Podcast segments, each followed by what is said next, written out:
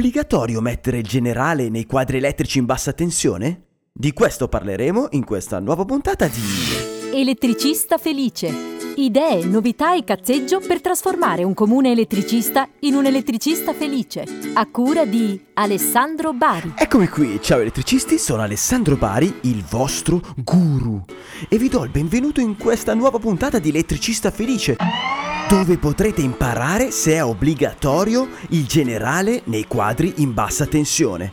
Potrete imparare direttamente dal migliore, cioè io. E se la cosa ti infastidisce, è solo perché sei un egocentrico, cieco dei nostri giorni. Se rifiuti di imparare dal migliore, non diventerai mai il migliore. Prima devi assorbire da lui per poter eventualmente superare lui. Capito? Cioè, è fondamentale accettare la possibilità, l'idea di un maestro, altrimenti non diventerai mai meglio di lui. Lo potrai solo rifiutare e far finta che non esista. Mentre lui è lì che fiorisce e diventa meraviglioso, tu sei lì che cerchi di schiacciarlo e di parlare male di lui con tutti perché nessuno veda il fatto che c'è un fiore. Hai capito? Merdacca! Bravo!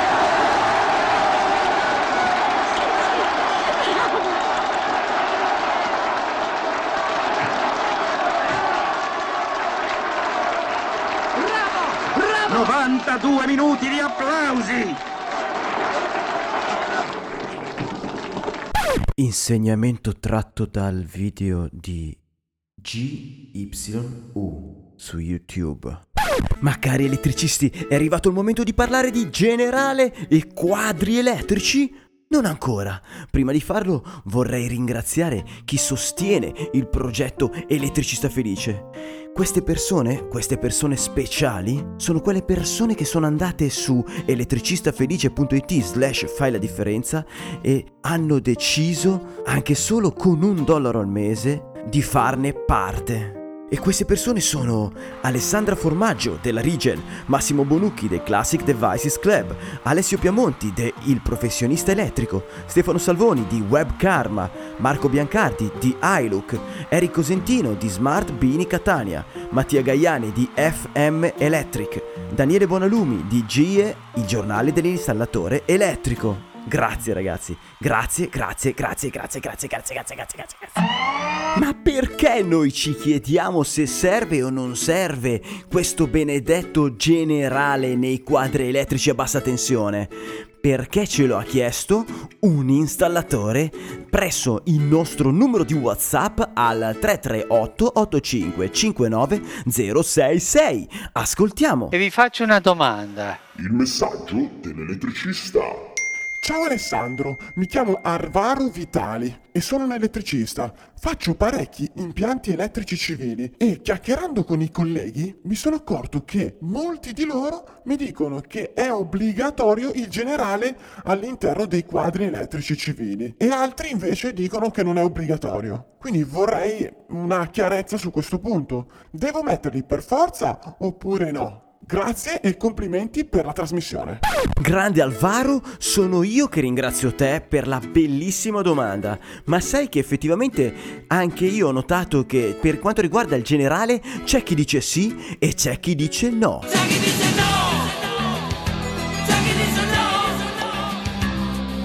Ma chi potrebbe saperlo? Chi potrebbe avere la risposta?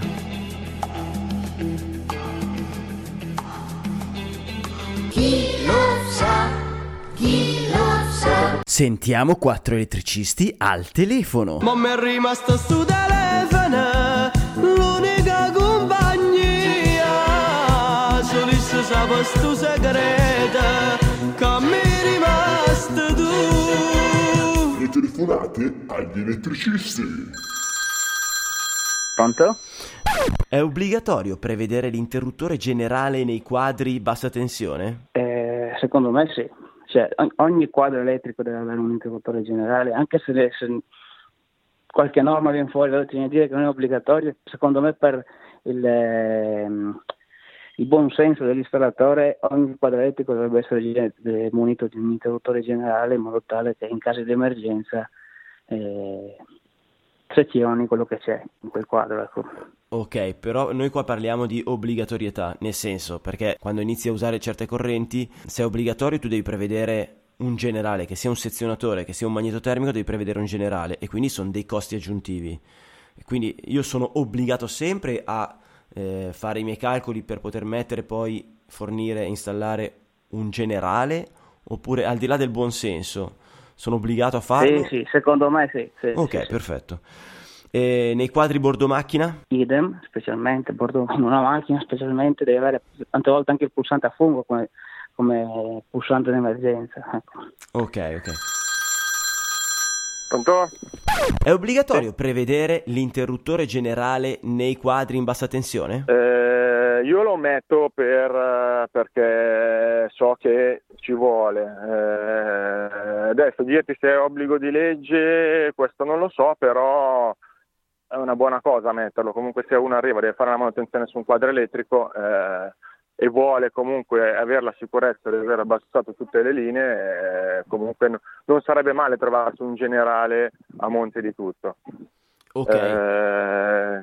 Come normativa mi sembra che un generale ci voglia. Ti faccio un esempio: ci sono diversi quadri nello stesso edificio, ognuno è un quadro a sé, anche se fanno parte dello stesso impianto, e magari in questo edificio ci sono, insomma, potenze rilevanti. Se in tutti i quadri siamo costretti a mettere un generale, cioè se fosse obbligatorio rispetto al fatto che non lo fosse, insomma, dal punto di vista economico sarebbe una cosa importante, no? L'importante è che la linea comunque sia protetta. No, perché io mettendo un generale vado anche, diciamo, a limitare l'assorbimento di corrente di tutti gli interruttori che avrei a valle.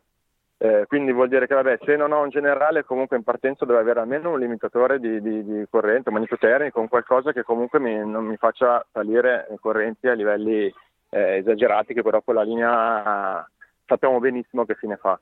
Ok, quindi a livello normativa, precisamente se ci vuole un generale o no, ti dico, io per il buon senso lo metto. Ok, nei quadri bordo macchina? Anche lì mi prendi una cosa che io non faccio, bordo macchina, non faccio niente di questa roba qua, io sono sul civile. Va bene. Pronto?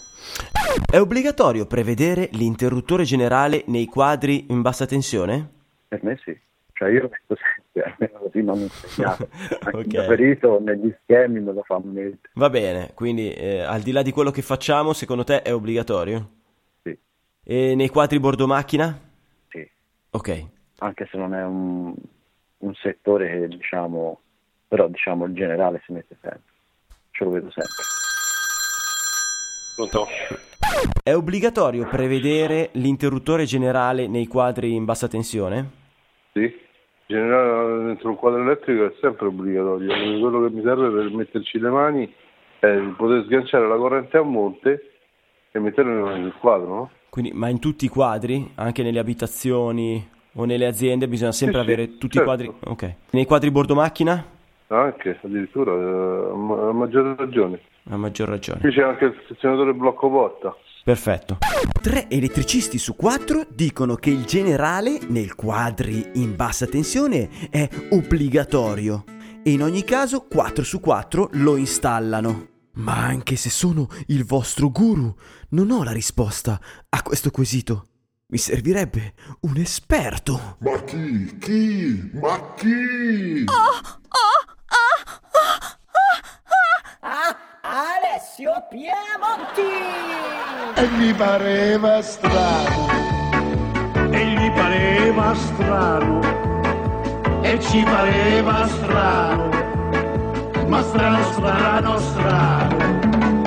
Non importa quanto si aspetta, ma chi si aspetta? L'esperto del giorno. Ciao Alessandro. Ciao Alessio, io sono il guru e tutti sanno chi sono, ma nel tuo caso, per le persone che ancora non ti conoscono, chi sei e cosa fai? Io sono il progettista capotecnico dello studio di progettazione Progetto Elettrico SRL, quindi mi occupo di progettazione di impiantistica elettrica ed elettronica e ho creato il brand Il Professionista Elettrico, col quale Faccio formazione specifica per gli elettricisti. La domanda del giorno è obbligatorio mettere il generale nei quadri elettrici? Stiamo parlando di quadri elettrici in bassa tensione, giusto? Giusto. Beh, allora, se non installi il generale, ci vuole almeno il maresciallo o il colonnello. Battutona! Allora, Alessandro, al di là della stupidaggine che se non ne dico una non sono contento, partiamo da un concetto basilare. L'interruttore generale di un quadro è comodo, ma non è detto che sia obbligatorio, cioè sempre obbligatorio, salvo in certi casi particolari. Esistono e sono infatti a norma anche i quadri che hanno più alimentazioni. Prova a pensare anche al classico quadretto dell'appartamento. Tu hai un'alimentazione dall'Enel, dal distributore, diciamo, e un'alimentazione dal fotovoltaico. Quindi hai due fonti di energia, non sei obbligato ad avere l'interruttore generale che disalimenti sia una cosa che l'altra, a meno che non si applichi il capitolo 37 della CEI 64-8 e in quel caso un dispositivo generale sarebbe richiesto. Cioè, quindi tu mi dici per un impianto di abitazione nuovo, dove io necessariamente andrò ad applicare la 3708, è un no, attenzione, perché a me purtroppo la sfiga ha voluto che il capitolo 37 della CEI 64-8 si chiami proprio capitolo 37 come il DM 37 del 2008. Non c'entra niente, quindi sono io che ho detto la cazzata. Vergogna! Vergogna! Vergogna! No, però capita a molti di confondersi, in realtà parliamo del capitolo 37, dai. Ah, ok. Cosa dice il capitolo 37? Nei quadri di appartamenti viene chiesto che ci sia un dispositivo atto a mettere fuori tensione con un'unica manovra l'impianto elettrico, quindi stacchi il generale, però se non si applica perché hai un impianto esistente e vai a realizzare il fotovoltaico, vai ad aggiungere l'interruttore che che prenderà alimentazione dall'inverter del fotovoltaico, e quello è un quadro con due alimentazioni. Ho capito. Iniziamo a vedere un po' cosa ci dicono le norme. La buona CEI 021, che ti ricordo è la regola di connessione per gli impianti in bassa tensione, e come sai è come? Obbligatoria. Brava, obbligatoria, perché ci sono delle delibere della RERA che la rendono obbligatoria. Questa norma ti permette di avere sotto al contatore un quadro che abbia fino a 3 interruttori. Cioè tu, se fai ipoteticamente il quadro a valle del contatore e fai una partenza per il garage, una partenza per l'appartamento e una partenza per, non so, la ricarica del veicolo elettrico, hai 3 interruttori, non c'è il generale in quel quadro. Poi sappiamo che oltre i 3 interruttori, invece, la norma richiede che ci sia il generale del quadro. Ok. E quindi già abbiamo schiantato in partenza il discorso generale sempre obbligatorio. Poi andiamo a vedere cosa ci dicono anche le norme sui quadri elettrici. Fondamentalmente le norme sui quadri sono 2. La CEI 2351, che è quella relativa ai quadri ad uso domestico e similare. Sai che questa norma è stata per anni e anni pubblicata in modo sperimentale? No, non lo sapevo. È diventata una norma vera e propria, quindi definitiva, solamente nel 2016. Ed è stata creata nel? Oddio, non mi ricordo, anni 90. Wow! Non mi ricordo, poi ha avuto 2 edizioni. Ottimo. In questa norma non c'è nessuna prescrizione che imponga l'uso dell'interruttore generale. Se andiamo a vedere invece le norme per i quadri non ad uso domestico e similare, quindi parliamo della CEI EN 61439, anche questa non impone da nessuna parte l'uso dell'interruttore generale. Quindi le norme generiche degli impianti elettrici di distribuzione non richiedono l'interruttore generale. Cari elettricisti, l'interruttore generale non è obbligatorio, o no? E perciò ti chiedo io, da cosa viene fuori questa credenza popolare? Non lo so. Aspetta! Dalla direttiva macchine. Beh, lì in effetti nei quadri bordo macchina il dispositivo generale serve. e serve anche in tutti quei quadri in cui determinate leggi lo richiedono. Prova a pensare se tu hai un quadro che l'interruttore generale svolge la funzione di comando d'emergenza. Prova a pensare ai quadri di cantiere, cosiddetti quadri ASC, che sono quadri costruiti in un certo modo proprio per i cantieri. Ecco, in quel caso, se non hanno il fungo d'emergenza esterno e devi utilizzare l'interruttore come comando di emergenza, dovrà essere per forza il generale. Claro. E tu con un'unica manovra devi... Bravo. Esattamente, un'unica manovra toglie alimentazione. Ovviamente, ecco una cosa che voglio specificare perché molti installatori me lo chiedono: nei quadri di cantiere, quelli senza il fungo d'emergenza, è vero che puoi utilizzare l'interruttore generale, però questo quadro non deve essere chiuso a chiave né essere chiudibile a chiave, perché altrimenti non riesci a fare la manovra in fretta come può essere necessario fare per una condizione di emergenza. Ok. I quadri di cantiere senza fungo di emergenza devono avere il generale. Quando abbiamo un'attività soggetta a prevenzione incendi, quindi che fa riferimento al DPR 151 del 2011, viene richiesto un dispositivo di emergenza. Quando abbiamo delle prese, delle colonnine dei campeggi, la CEI 64-8 al capitolo 708 chiede un dispositivo d'emergenza. Quindi ci sono tante situazioni impiantistiche che possono chiedere l'interruttore generale.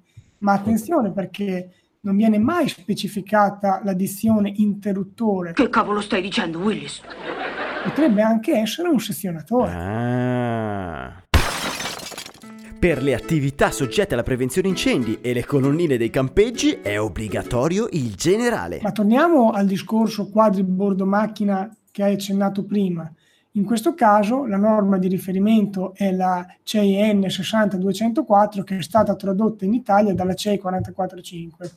Ecco, in questo caso c'è un articolo in cui viene esplicitamente richiesto il sessionamento di tutte le possibili fonti di alimentazione di quella macchina, compreso addirittura un eventuale UPS che si trova all'interno del quadro. UPS, gruppo statico di continuità, detto anche UPS dall'inglese Uninterruptible Power Supply, è un'apparecchiatura utilizzata per mantenere costantemente alimentati elettricamente in corrente alternata apparecchi elettrici. Insomma, è quella scatola che anche quando va via corrente ti continua a generare corrente attraverso delle batterie interne. Quindi esatto. Cioè quando spegni tu devi essere certo di aver tolto alimentazione ovunque. Esattamente, però anche in questo caso non parla di interruttore ma dispositivo di sessionamento. Se poi prendi un interruttore modulare ad uso domestico e similare, sai che già svolge anche la funzione di sessionamento. Invece per gli interruttori ad uso industriale bisogna verificare che il costruttore dichiari che oltre a fare la funzione di interruttore svolga anche il sessionamento. Sessionare vuol dire dare la garanzia di apertura di un circuito. Ok. E poi la garanzia non ce l'avremo mai, perché se si incollano dei contatti... Se si guasta, si guasta. Esatto. I quadri bordo macchina devono avere obbligatoriamente il generale e deve essere obbligatoriamente un sezionatore. Ti faccio un esempio: io ho appena progettato un bed and breakfast in cui abbiamo una fornitura da 120 kW che ci danno in bassa tensione, riescono a darcela in bassa tensione perché la cabina è lì vicino. Dopo al contatore, subito a valle del contatore, ho il quadro, l'ho chiamato quadro contatori, e in questo quadro c'è l'interruttore generale di tutto il bed and breakfast. Nel quadro generale, che è subito in prossimità del quadro contatori, quindi è proprio ubicato a pochi metri, non ho previsto il generale. Perché non l'ho fatto? Perché a pochi metri di distanza abbiamo il quadro contatori e il generale è lì. Generale dietro la collina, ci sta la notte buia ed assassina. Quindi io, se devo andare a eseguire manutenzione sul quadro generale, stacco l'interruttore nel quadro contatore. Ok. Perciò se devo fare un intervento fuori tensione, lo vado a fare con un filo di gas. Sì, sì, beh, ce l'hai lì a vista comunque il sezionatore che tu andresti ad utilizzare per togliere tensione al quadro dove ti metti a lavorare. Sì, esattamente, però non è un requisito necessario, cioè io potrei avere anche il quadro contatori in un locale e il quadro generale in un altro locale, che comunque sia, se voglio svolgere il lavoro fuori tensione come mi prescrive la norma CEI 1127, sarebbe sufficiente che mi recassi dov'è il contatore, stacco l'interruttore e poi faccio tutto quello che serve perché non avvenga una richiusura, quindi dovrò lucchettare l'interruttore, okay. Non metterci un nastro isolante nero. Gli metti solo un cartello, no? Ci vuole anche il cartello, divieto di manovra, lavoro in corso, però o chiudo a chiave il quadro o lucchetto l'interruttore, no, oppure chiudo a chiave il locale in cui è contenuto il quadro, cioè l'importante è che non abbia accesso qualcuno che poi me lo va a tirare su e involontariamente dà la scossa. Io mi ricordo che durante uno di questi corsi sui lavori elettrici un elettricista mi disse: sai cosa mi è successo a me? Io ho staccato l'interruttore generale e non ho messo neanche il nastro isolante. Durante la pausa pranzo che lui stava svolgendo questi lavori è rientrato lì in bianchino perché si era dimenticato il giubbotto, mi pare avesse detto, e ha detto: ma cos'è sto buio?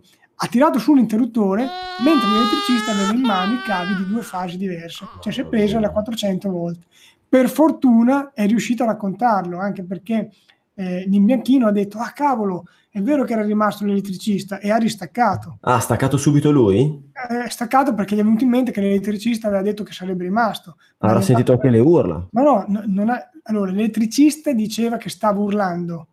Lui voleva urlare, ma in realtà non è riuscito, e l'imbianchino infatti ha detto che non ha sentito nulla.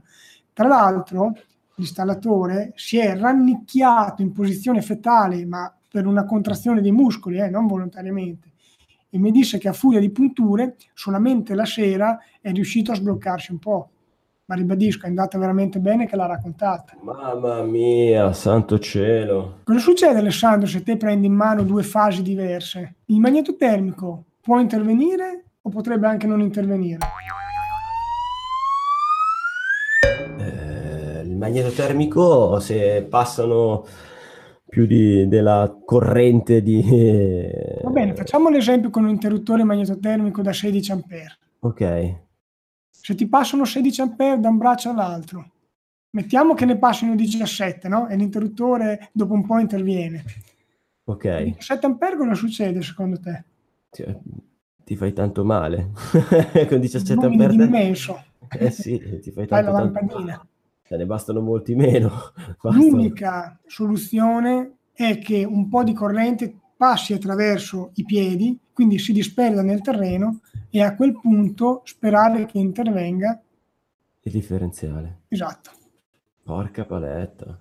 Perché il differenziale interviene con 0,03 ampere. Se c'è termico a 16 ampere, 16, no, dipende dalla curva, ma anche 18 ampere, ma poi i tempi di intervento anche, cioè fidati, disintegra. Però anche il differenziale dipende da che differenziale c'è. Se sei in un circuito che c'è il differenziale da un ampere, tanti saluti. Sì. Amici ascoltatori, allegria! Anche lo 003 non è sufficiente, chiariamo questa cosa. Se hai uno 001 sei, possiamo dire, abbastanza sicuro, ma lo 003 non ti garantisce la sicurezza di non avere danni. No, questo non lo sapevo. Pensavo che con lo 003 ti parasse a sufficienza. Ma dipende dal tempo per il quale permane questa corrente. C'è proprio una curva corrente-tempo che indica quali sono gli effetti fisiopatologici sul corpo umano. Domanda: perché le norme prescrivono che l'interruttore differenziale in certi casi non debba essere superiore a 0,03, a 30 mA? Perché non impongono che non sia superiore a 10 mA?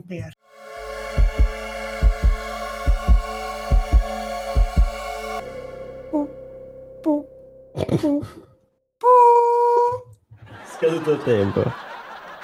Ho perso la vita. Dai, cosa può succedere con il 10 mA? Facile. Che scatti intempestivamente. Esatto.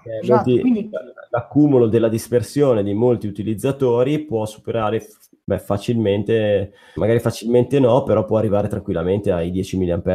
Esatto, per questo motivo, per garantire un po' di continuità di esercizio, non ci sono delle norme che prescrivono l'utilizzo del 10 mA, nemmeno quando abbiamo la vasca idromassaggio, altro mito da sfatare. Poi chiudiamo il discorso perché altrimenti partiamo con un argomento e poi dopo trattiamo tutt'altra cosa. Altro. È vero, però Capperi, è vero che noi ci dilunghiamo su rami, però non sono stupidate, cioè è consigliabile secondo te, che non c'entra niente con l'argomento di base, installare per il bagno uno 0,01? Beh, direi proprio di sì. Quindi prevederlo in una casa nuova per la linea del bagno passa da uno 0,01? Sarebbe un'ottima cosa, però ribadisco, è una cosa facoltativa. Cioè, la norma chiede che ci sia il non superiore a 30 per il bagno, anzi, con l'ultima versione della 64-8 per tutta l'abitazione, per tutte le prese dell'abitazione. E quindi metterlo 001 è un di più, ma è a favore della sicurezza, ben venga che ci sia. Ok, proseguiamo con il nostro argomento base, con il tema della puntata, e cioè il generale all'interno dei quadri elettrici. Ecco, se un quadro elettrico si trova dietro alla collina e c'è il generale, probabilmente troverai anche una contadina curva sul tramonto che sembra una bambina. E in mezzo al prato c'è una contadina curva sul tramonto, sembra una bambina. Quindi è bella giovane, bisogna dargli due botte. Come conigli. Di 50 anni e di 5 figli, venuti al mondo come conigli. Ma io non ho mica tanto altro da dire, se hai altre domande fammele te. Il concetto fondamentale è che non bisogna dire che il generale dei quadri è sempre obbligatorio, in certi casi ci vuole, in altri non è richiesto. Facciamo un riassuntone dai, per quelli storditi come me. Dicevo, sicuramente per quanto riguarda la direttiva macchine il generale è obbligatorio. Ok, aggiudicato. Per quanto riguarda il quadretto che sta sotto il contatore dove c'è la partenza della linea generale dell'appartamento non è obbligatorio. Ma per qualsiasi contatore in una fornitura di bassa tensione, non necessariamente per l'appartamento. Ok, per qualsiasi contatore in bassa tensione. Per quanto riguarda il quadro dell'appartamento di un'abitazione, non è obbligatorio. A meno che non si applichi il capitolo 37, in cui viene richiesto un generale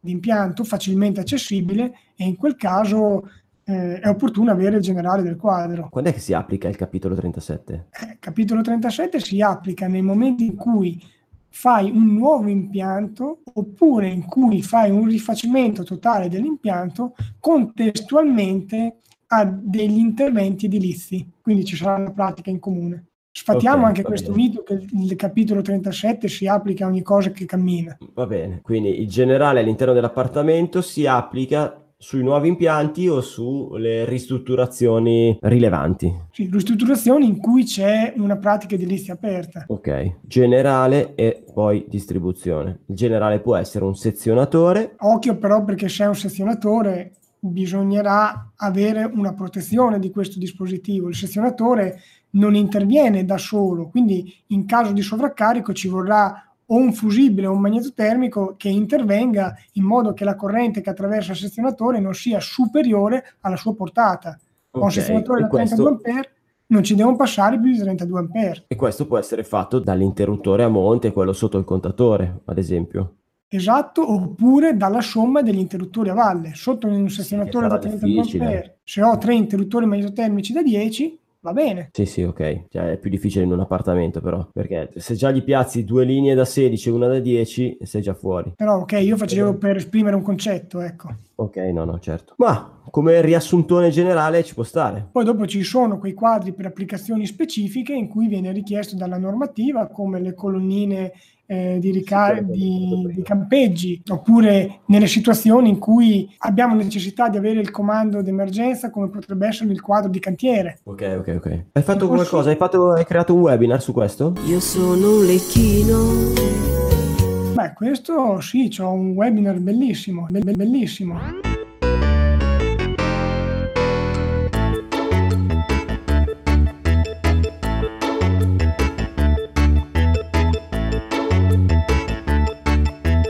Dai, che è il momento della marchetta! Ne ho due dei webinar, uno sui dispositivi elettrici dei quadri, quindi in realtà parlo di tutti i dispositivi, magnetotermico, differenziale, sezionatori, scaricatori, eccetera, eccetera, e uno sulle normative relative ai quadri elettrici, che direi che diamo un bello sconto del 20%. Questa è una bella notizia che mi piace sempre sentire durante le puntate, queste cose qua che legate a tutti gli amici felici. Ci omaggi con un bello sconticino del 20%, hai detto? Sì, confermo. Ottimo. Come fanno ad ottenerlo? È sufficiente che vadano sul sito ilprofessionistaelettrico.it nella sezione corsi e trovano il corso relativo ai quadri elettrici o ai dispositivi elettrici dei quadri e inseriscano il coupon che lo chiamiamo, come lo chiamiamo Ale? Quadro felice. Quadro felice? Ok, quadro felice. Scritto in maiuscolo. Tutto in maiuscolo. Beh, io direi che posso solo ringraziarti e inchinarmi innanzi a te e al tuo sapere. Preciso come sempre, ti ringrazio e ti saluto. Esagerato, troppo buono.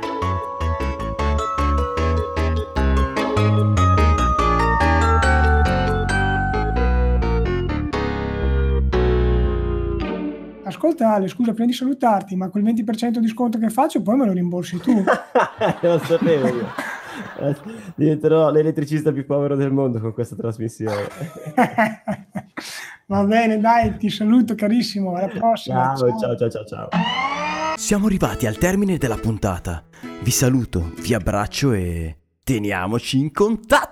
Se pensi che quello che ha da raccontarti Alessandro Bari sul mondo dell'elettricista possa essere interessante per te e per la tua azienda, iscriviti gratis al canale iTunes, così non ti perderai neanche una puntata.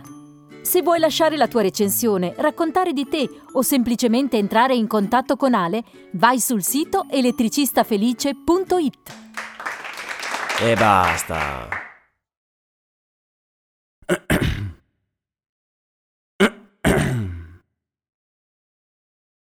Ciao, sono Elettra, l'elettricista donna. Oggi sono stata tutto il giorno a lavorare in alcuni uffici. No, non sono stata sotto la scrivania, lo so che lo stai pensando, ho avuto da fare. Ciao! Se ti è piaciuta la puntata, manda il link ad un collega.